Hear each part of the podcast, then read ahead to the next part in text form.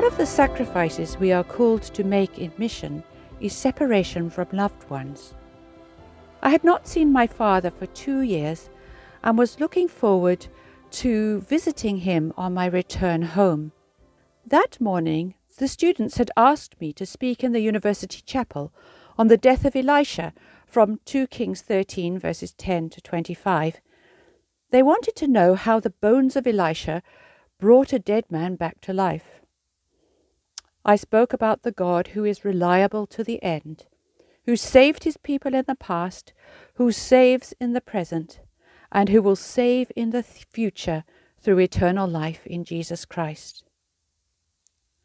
After chapel, I went back to work, preparing a study on the resurrection from 1 Corinthians 15, and was struck by the parallels with the morning talk. I went home rejoicing only to receive the news that my father had passed away.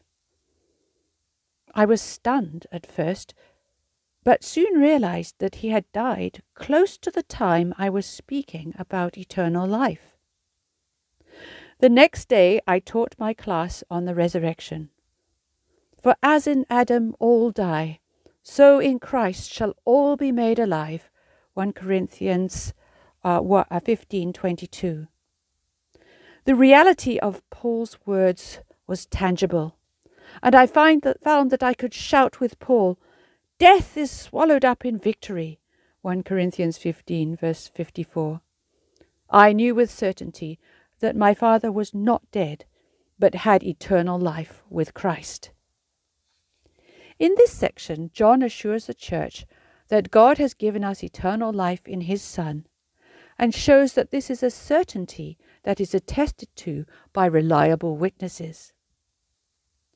Although we are not sure exactly what the false teaching in the church was, we know that it concerned the identity of Jesus, the nature of sin, and the Christian life. In verses 6 to 8, John addresses the question of the identity of the Son of God. He shows that true believers cannot accept part of who Jesus is. They must accept the whole testimony. It appears that the false teachers claimed that they received the Holy Spirit directly through the water of Jesus' baptism, representing Jesus' earthly life. And they received this, they said, without need for forgiveness of sin and redemption through the blood of the cross. John corrects this error by stating that Jesus came by both the water and the blood. These historical facts bear testimony to the earthly life and ministry of Jesus that began with his baptism and ended in his death and resurrection. On the cross, he substituted his righteousness for our unrighteousness and made atonement for us in his blood. This is the message of the gospel to which the Spirit testifies, verses 7 and 8.